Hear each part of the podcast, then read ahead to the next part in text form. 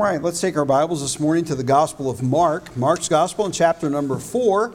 And uh, in just a moment, we're going to begin reading there in verse number 35 and read down to the end of the chapter in verse number 41.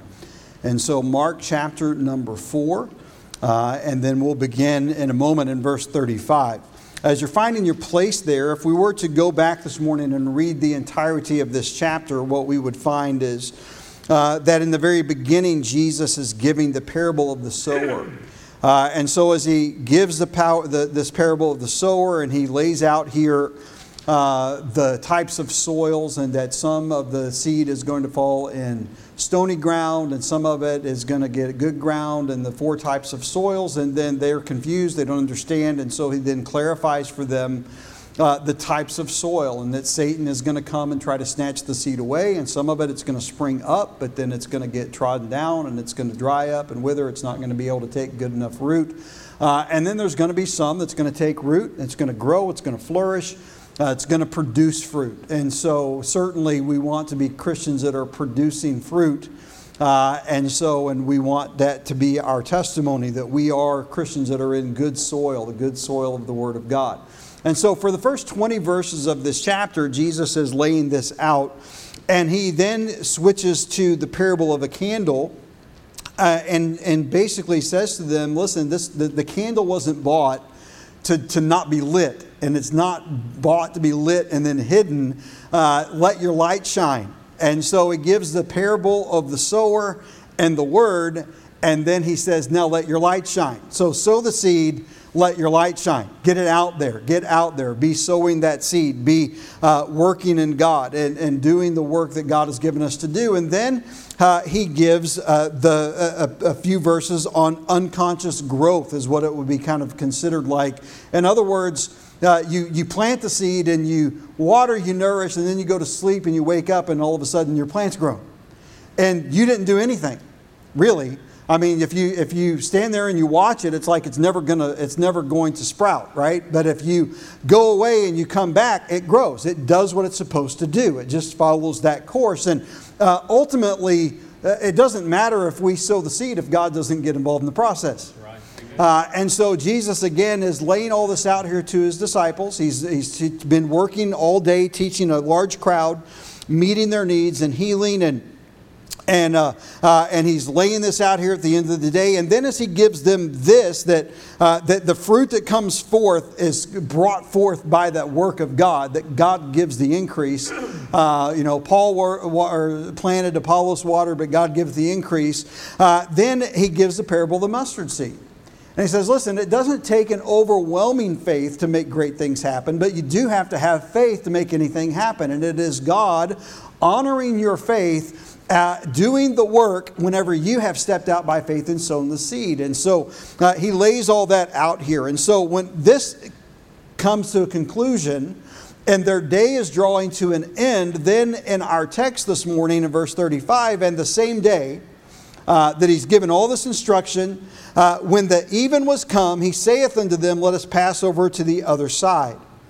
And when they had sent away the multitude, they took him even as he was in the ship, and there were also with him other little ships. And so here's this massive crowd. Jesus has been teaching, he's been preaching, he's been healing, he's been doing everything that was necessary to do. He's still been taking the time to invest in his 12, uh, and he is at a point where all of them are physically, mentally, emotionally, and spiritually exhausted and drained. And so the even has come it's time to go to the other side. And so, still, he's got some in smaller vessels following. The multitude's been sent away. And when they had sent away the multitude, and there were other little ships with them, in verse 37, and there arose a great storm of wind, and the waves beat into the ship, so that it was now full. And he was in the hinder part of the ship, asleep on a pillow. And they awake him, and they say and say unto him, Master, carest thou not that we perish? And he arose and rebuked the wind, and he said unto the sea, Peace be still. And the wind ceased, and there was a great calm. And he said unto them, Why are ye so fearful? How is it that ye have no faith? And they feared exceedingly, and said one to another, What manner of man is this, that even the wind and the sea obey him? And I want to speak this morning on this thought in the midst of the storm. Let's pray. Father, thank you for our time. Thank you for your word.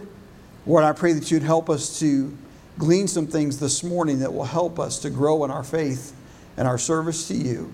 In Jesus' name, amen. So, when you look at this context here and you understand Jesus has been going through all of this and the state that he's in mentally and emotionally, he's asleep. They're, they're losing their minds.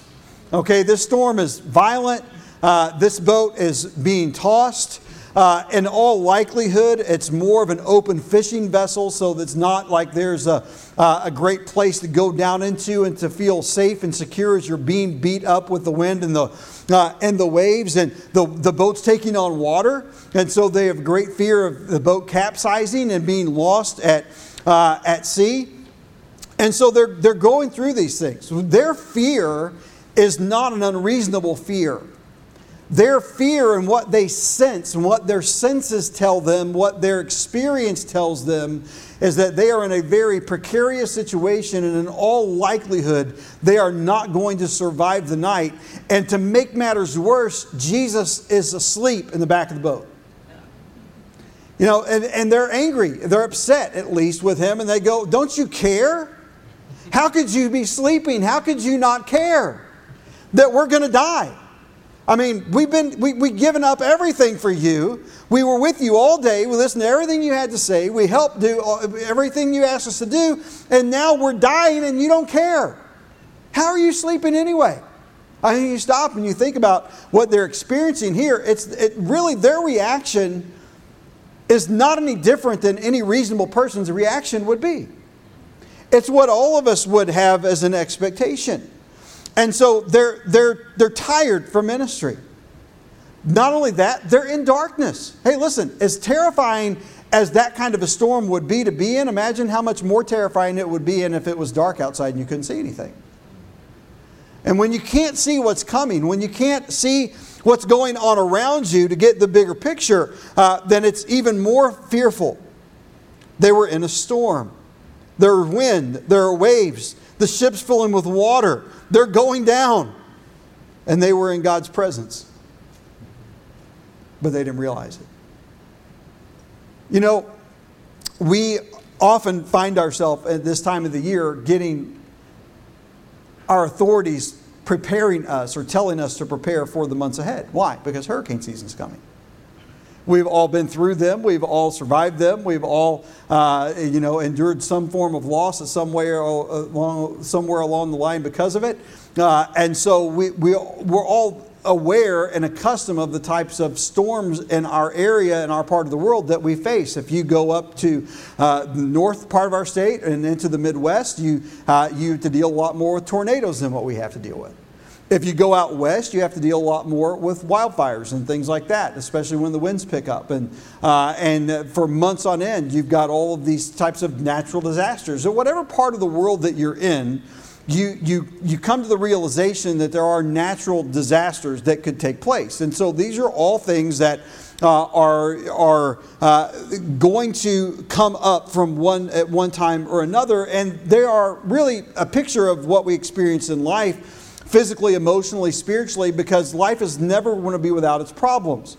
Until the Lord returns, until we come into His presence, we are going to have to endure uh, problems within life. We're going to have to endure some storms. We're going to have to endure things that are, uh, that are unfair. We're going to have to endure things that are harsh and hurtful. Uh, that's, that's life. And Jesus here uh, has just taught them about faith. He is now uh, testing that faith. And by the way, it doesn't matter how much faith I think I have until God tests it, I'll never really know where it stands. You know, Peter thought whenever, uh, whenever Jesus told them, You're going to deny me, he said, I'll never deny you. You could go through a lot of different times and places in the Bible and find where, uh, where people demonstrated or verbalized how they thought they were going to respond and find that when the actual moment came, their response was different than what they anticipated. Why? Because it just never is the same when it's real. It's for one. It's one thing when it's uh, when it is uh, hypothetical. It's another thing entirely uh, when it's reality and when it's what we face. And here they are on the boat, going down in the wind, in the wave, at night, exhausted, drained, fr- afraid, and frustrated with the one that they look at and say, hey, he could change this, and he doesn't even care, he's asleep. They're in the presence of God and they are focused on their circumstance rather than on the Savior. And so often we find ourselves in life, in the midst of the storms of life, the adversities of life, the hardships of life, the tragedies of life, the health issues of life. And rather than focusing on Jesus, we focus on the circumstance. We focus on that problem. I would say this morning, as I look at this and you consider where we are in their development, they are still pretty early in as his disciples. This isn't like the crucifixion is next week and they have three years of experience to look back on. They have some experience to look back on. But if you notice, it's just been a chapter or so since they've been selected and they begin to walk with Him. So they have stepped out by faith and they've left their careers and they've left, some, some cases, their families and they're, uh, they're walking with Him and they're seeing Him demonstrate His ability and His power. And I think that it's fair to say at this point uh, that they recognize that Jesus is an extraordinary man and that they would verbalize in all likelihood that he is the Messiah, that he is God on some level. But I think their response at verse number 41 shows that they've not quite made the leap to fully understanding that Jesus truly is God. Because when he stands up and when he speaks and he says, Wind, quiet yourself, seas, calm yourself, and the wind dies and the seas go calm. They are even more terrified that they responded than they were the storm in the first place. And you stop and you put yourself in their position. They feared exceedingly. What manner of man is this that even the wind and the seas obey him? They're trembling in his presence. And by the way, to a Christian to tremble at the power and the presence of God is not a bad thing. Amen. We've grown, we've grown far too comfortable and casual and complacent in our view of God uh, rather than trembling at his power and his majesty and his authority and presence in our life. They tremble before him. They're, they're confident in him, but there's clearly some things that they still have to learn. And so rather than, again, in the storm, focusing on their relationship with Jesus, they're focused on the problem. How much do we, how often do we find ourselves focused on the problem rather than on the solution? We, we focus on the circumstances. We focus on the doctor's report. We focus on uh, the, uh, the, the things going on in the world around us. We're, we focus on all of these things and we lose sight of our relationship with Jesus. Now, they, they, were not, they had not lost sight of their relationship with Jesus when they were still working. They lost sight of him when they thought the work was done. When they are going to the next place, when it's a time of rest, when it's a time uh, when they can come, and then Jesus comes and he brings the storm so that their faith would be tested. Now, I want to say, about storms this morning, and, the, and, metaphorically, the storms of life, the tragedies that happen, all of those things. We can all look at those things and say, well, how could God let that happen? May I say to you this morning that we live on a earth that has been cursed by sin, and that God is the only thing that keeps it in check? Amen. When you look back in, in the scripture, and I've been reading through Genesis this week, and, and uh, when, you, when you look at sin unchecked, how quickly they got to Noah and the ark, and how quickly in Abraham's life Sodom and Gomorrah got to the point where God was going to destroy it. When God's not a part of the equation and sin runs its course unchecked, things deteriorate much more rapidly than they're deteriorating. Yeah, I agree that our world around us, morally and biblically, scripturally, is deteriorating at a rapid pace. I understand that. Uh, I also understand that it has, uh, uh, biblically, that it has to be the will of God for that to take place at some point if He's going to return. So, am I going to fret and despair or am I going to understand that God's in control? And when we stop and we get frustrated and angry at God because we don't like the circumstances that He brought into our life, the really the reality is, is that I just simply am not trusting Him adequately.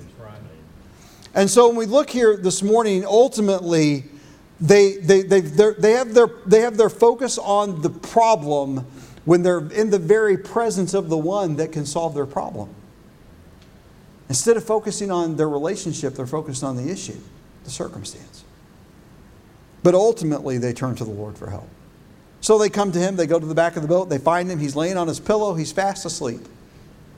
Now, why, I'm thinking, how in the world could you be bobbing up and down in the water like that and the wind and the loudness of the wind and be asleep? And the reason is because he had complete peace, he was in complete control.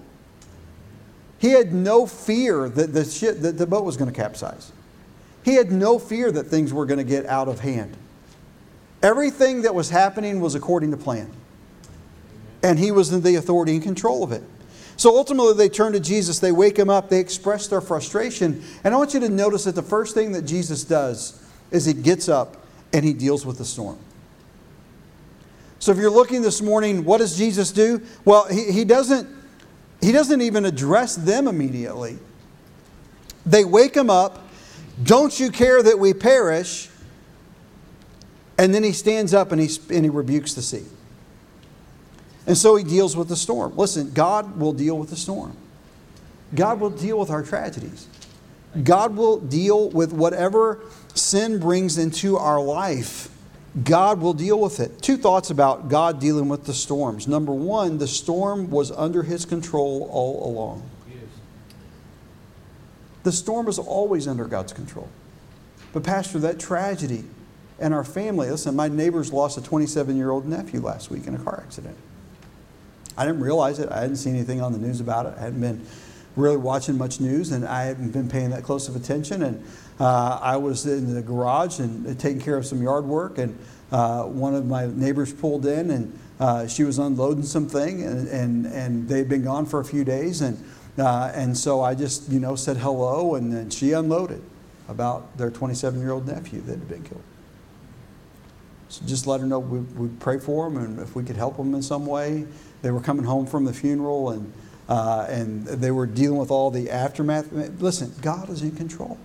Yeah. It doesn't always feel like God's in control, but He always is. Amen. See, when circumstances that are bad, when tragedy strikes and it happens in my life, God, where are you? But the reality is that He's always there. He's in control. But Pastor Rod, I don't understand. Well, it may not be for us to understand. It's not always for us to understand, it's always for us to trust. The storm was under his control. The second thing I would say about the storm is that the storm revealed the true condition of their relationship. What do the storms do in our life? Storms reveal the condition of our relationships. When the storm comes into my life, it reveals the condition of my relationship with Jesus. If storms come and I have the attitude of, oh, oh, woe is me, if I have the attitude of, God, how could you let this happen? If I have the attitude of being angry at God or frustrated with God, if I have the attitude in the spirit of uh, being embittered against God and wondering why God's forsaken me, that is revealing of the condition of my relationship with Him. If you get around people and they go through the greatest of tragedies and in the midst of it they're rejoicing and they're praising the lord and they're and you look in awe and say how in the world could they have that spirit? And they have a great relationship with jesus. Maybe a lot greater than what appeared on the outside. But god worked in their heart. I'm just saying this morning that jesus knows how to deal with the storm that Jesus has the power to deal with the storm. He has the authority to deal with the storm. He has a purpose in the storm. Listen, he is clearly testing their faith, and test, faith is never proven until it's tested. He can teach and he can encourage and he can pour in the Word of God, but until our faith is put to the test, it's never proven, it never grows. He deals with the storm. Not only did he deal with the storm, but the second thing that we see is that he then immediately turns and deals with their sin. Now that gets a little uncomfortable because when God deals with our sin, that becomes a problem. And when it's God that's dealing with our sin, and not just a prophet that's dealing with our sin, or not just the apostle that's dealing with our sin, or not just our pastor, our Sunday school teacher that's dealing with our sin, then it gets our attention in a lot greater way. He dealt with their sin. Notice verse number 40. And he said unto them, Why are ye so fearful? How is it that ye have no faith? Now, if you love somebody and you're close to someone and you really mess something up and you know especially uh, you're going to be in a lot of trouble and you really you want them to yell and to scream you want your parents to spank you you want your parents to do something you, you, you want big demonstrative i'm angry i'm upset i'm dealing with this. Whenever they just say a word or two or say little of nothing and you know that you've broken their heart and that you have that you have caused great hurt and de- that that is far more wounding if you love them than their loud vocalization of their anger at you notice that jesus just says to them where's your faith how is it that you have no faith how could how could you have missed that and he's dealing with their sin in romans chapter 14 and verse uh, verse number 23. Uh, the Bible says, And he that doubteth is damned if he eat, because he eateth not of faith. But notice the last phrase For whatsoever is not of faith is sin. Now I realize the context here is he's dealing with standards and meats and things of that nature, but the, but the principle here is transcendent. Whatsoever, whatever is not of faith is sin. So he says to them, Listen, I'm going to deal with your sin. The, the, it's a problem that you, in the midst of this storm, are fretting and worrying. It's a problem that you don't have enough faith to trust me. I'm right here. I didn't go anywhere. I didn't send you on the boat ahead of me, at least not this time. I, I didn't, I didn't uh, put you out there on your own. I'm right here. And our problem sometimes is that we lose sight of God and we feel like God is, is not there. We feel like He's abandoned us. And in the midst of our greatest trial and test, what we need to realize is that even though we may not sense His presence, He's there. In our heart and our mind, He may be, listen, in their mind, He was asleep on a pillow. He might as well not even have been there. You don't even care that we're going to die. And they go wake him up. And he comes to them and he just says, after he deals with the storm, he deals with their sin. So, what is the problem here? Well, first of all, it's a problem of their lack of faith. A lack of faith is sin. For any of us to lack faith, it's sinful. Why? We are to walk by faith, not by sight. Everything about the Christian life is to walk in faith. It is to walk in a way that pleases God. The lack of faith is sin. The second part of this is this that fear is the antithesis of faith. The opposite of what we should experience is fear. Well, we should experience faith. God, I'm put my faith in you. I trust you. I don't understand the storm, and the storm is raging, and the storm could be deadly, but I trust you. When I fear, what I'm saying to God is, God, I'm in the midst of this tragedy, but I don't, and I don't trust you with it. I don't trust you with my spirit. I don't trust you with my soul. I don't trust you with my life. I don't trust you uh, to work out what you're trying to get done in my life. I am demonstrating fear rather than faith, and it is a sin against God for the Christian to live in fear and to not live in faith. Amen. We walk by faith, not by sight. And God has not given us a spirit of fear, but of power and of love and a sound mind. He deals with the sin. Now, when God deals with our sin, here's what we, we're confronted with. I, I, I and, and again, you know, if, when you get in trouble, whenever we were growing up, we got in trouble. Who we got in trouble from made the magnitude of whatever our crime or our offense was even greater. Okay, so, you know, I, if I got in trouble for some little thing, uh, if I got in trouble about a big thing and it got dealt with by someone that was a lower level authority, it didn't seem like quite such a big deal. But if I got in trouble for this little piddly thing from a great authority, it was huge. Now, I remember walking down the hallway one day, at, uh, uh, and about probably about third grade, and, I, and, we're not supposed to talk in the hallway, and we're going out to recess, and the vending machines are right there, and, and we're trying to figure out who's going to be brave enough to ask the teacher if we can get something at the vending machine before we go out. Uh, and and I whispered across the line, and the next thing I all I hear is. I didn't know that Mr. Staples, the principal, was walking down the hallway behind me. They don't, you don't, you, that doesn't happen today, but back then it happened. Principal walked down the hallway with a paddle, and if you whispered in the hallway, you got lit up. You just got a little quick reminder hey, you're not supposed to be talking out here. Got my attention. Was it a big deal? No. But it seemed like a big deal because the principal got me. If my teacher had turned around and said, no talking, it's not a big deal. I'll just be quiet, be a good little cookie, and go on my business. But when the principal got me, it was a big deal. Listen, when Jesus gets a hold of our sin, when Jesus deals with our sin, it's a big deal. Amen. And by the way, Ultimately, when we understand things, uh, if, the, if the pastor in the message this morning is the mouthpiece, or if your Sunday school teacher this morning was the mouthpiece, uh, or if whatever other leaders that you have in your life uh, were the mouthpiece that called attention to some sin in your life, it wasn't them that called it, it was God that called it out. It's a big deal. He turns to them and he deals with their sin of a lack of faith. What's their opportunity now? Their opportunity is twofold. They're either going to repel or repent. There's no middle ground. There's no more, uh, there's no wiggling out of this. God has my attention, and I am in tune with the fact that God is paying attention to what I've done or what I've not done. And I'm going to, in this moment, either repent and allow Him to heal me and comfort me, or I'm going to rebel. In which case, if I'm lost, He'll judge me and if I'm saved, He'll chasten me. Either way, God's involved in the equation.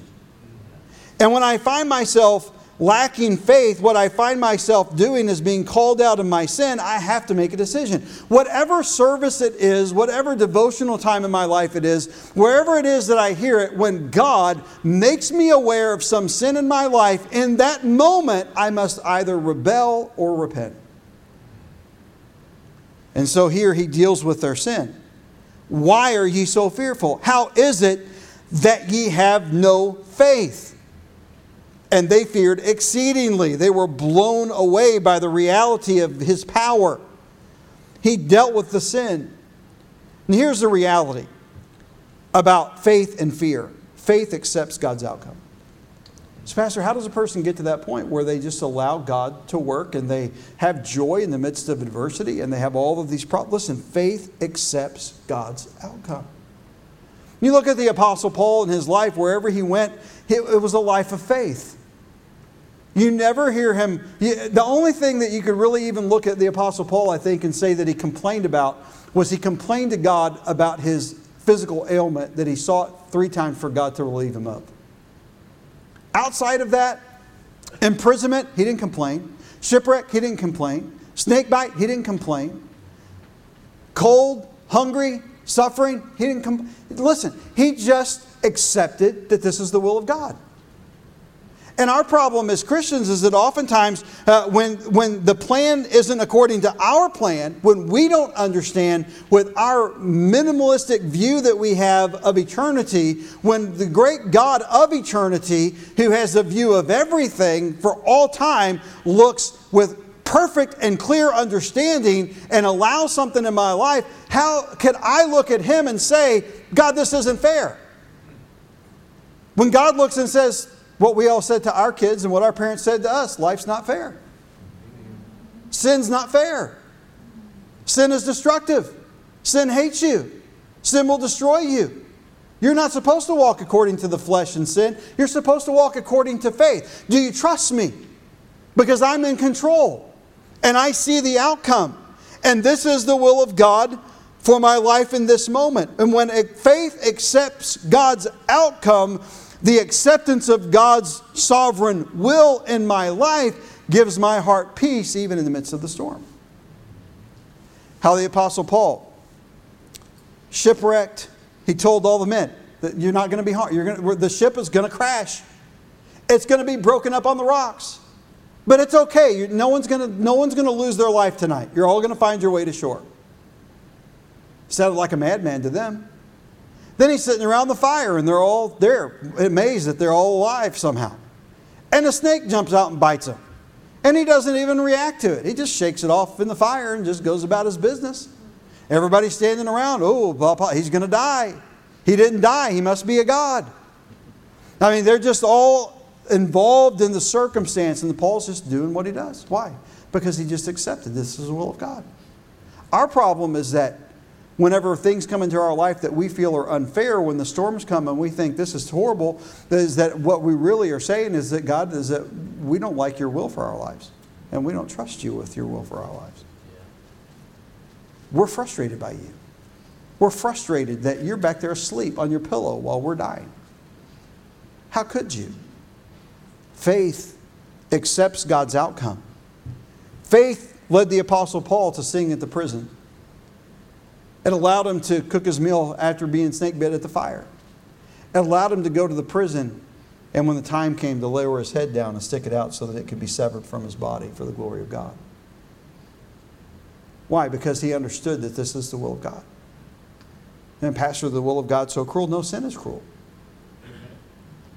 The will of God is merciful and gracious. gracious. God's grace for you and I allowed Paul's sacrifice. God's grace for you and I allowed Jesus' sacrifice and resurrection. God's love and compassion and mercy allows those that walk with Him and have His blessing and have His empowerment and have His grace bestowed upon them to suffer that those that are lost might see the light and come to Christ. Why? Because it's for eternal benefit. It's for God's eternal plan. And so what happens in the storm? He deals with the storm. Then he deals with their sin.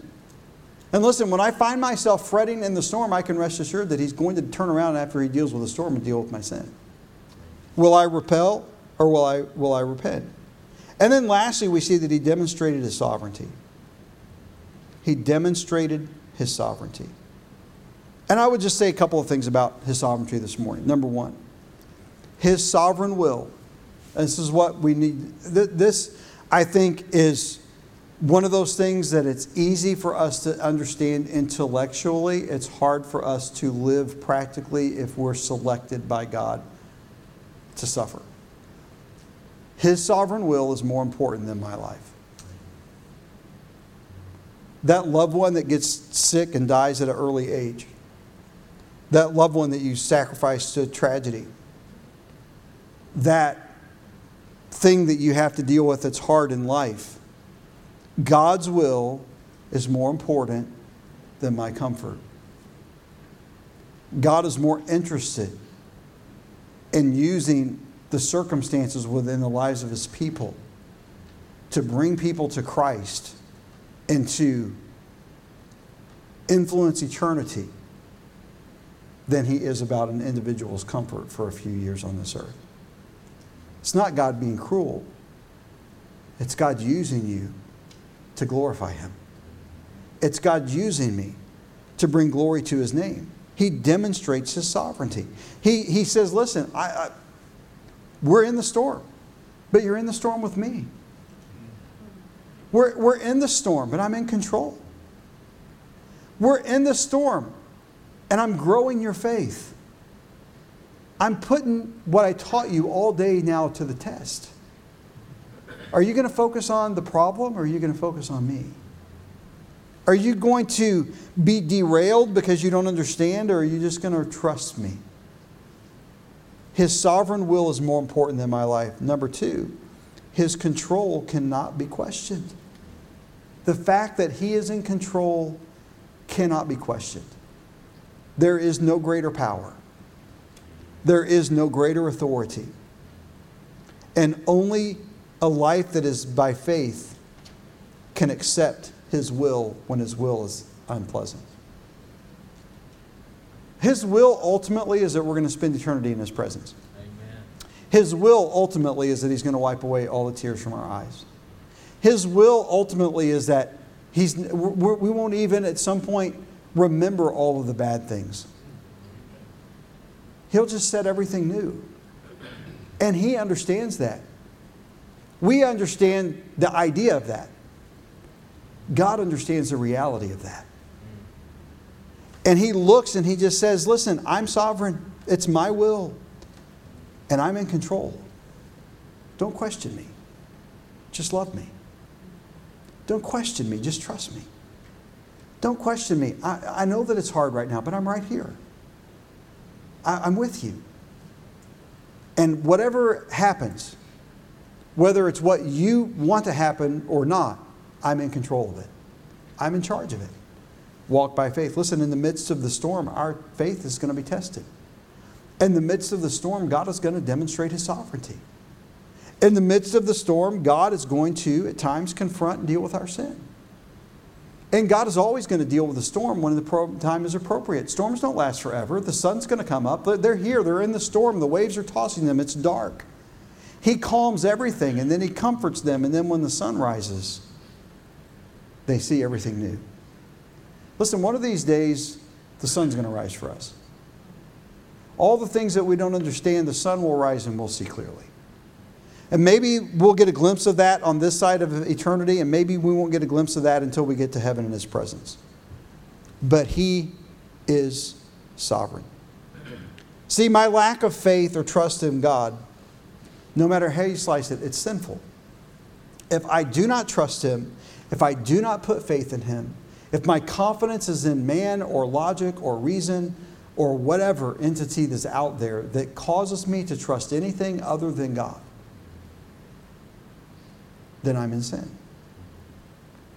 And I'm not saying that God doesn't use some of the things in the wisdom of this world at times to help us. If you're sick, go to the doctor by all means. If you've got you know things that need to be cared for, then certainly we ought to be reasonable in those things. But ultimately, my faith is in God. My hope is in Christ Jesus.